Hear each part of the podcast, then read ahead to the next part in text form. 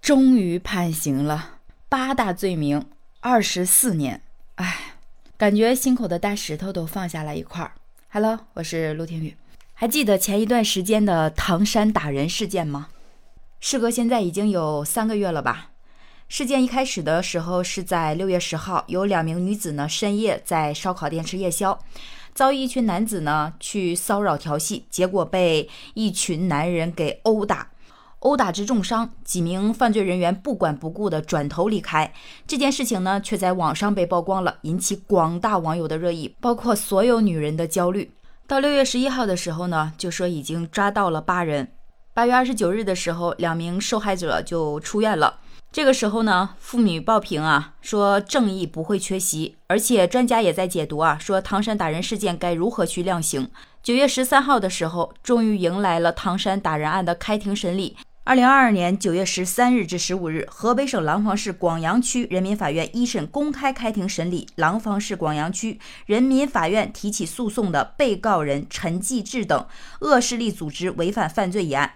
被告人一共是二十八人。在九月二十三号的时候，廊坊市广阳区人民法院判决被告人陈继志犯寻衅滋事罪、抢劫罪。聚众斗殴罪、开设赌场罪、非法拘禁罪、故意伤害罪、掩饰隐瞒犯罪所得罪、帮助信息网络犯罪活动罪，数罪并罚，决定执行有期徒刑二十四年，并处罚金人民币三十二万元。对其余二十七名被告人依法处十一年至六个月有期徒刑不等的刑罚。另对其中十九名被告人处人民币十三万五千元至三千元不等的罚金。陈继志等六名被告人对寻衅滋事罪四名被害人的医药费、护理费、误工费、伙食补助费、营养费、交通费等各项损失承担相应的赔偿责任。啊，终于定案了，太爽快了！包括很多网友有的在说啊，悬着的心终于可以放下了，施暴者必将得到应有的惩罚。金色盾牌，热血铸就，危难之时显身手。我们永远相信党，相信政府。还有的网友说啊，正义有的时候会迟到，但永远都不会缺席。当然，还有另一波网友说啊，有点判轻了，不许减刑。还有的网友说呢，应该加一条，服刑期间不得假释，不得减刑。哎呀，看来大家都害怕他减刑啊，减轻对他的惩罚。这群恶势力真的是太让人堵心了，太让人憎恨了。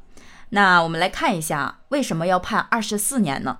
因为有刑法规定，判决宣告以前一人犯数罪的，除判处死刑和无期徒刑的以外，应当在总和刑期以下、数刑中最高刑期以上酌情决定执行的刑期。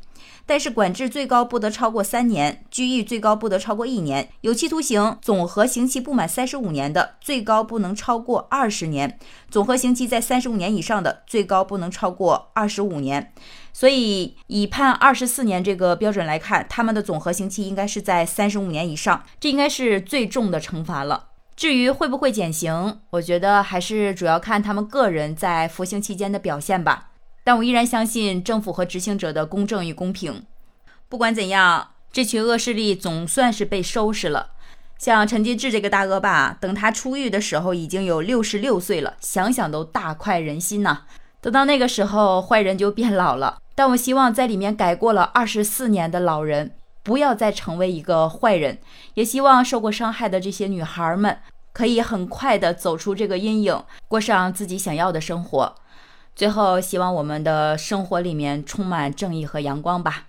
祝你安好，我是陆听雨。喜欢我的节目就订阅陆听，给陆听个好评，感谢你的支持，拜拜。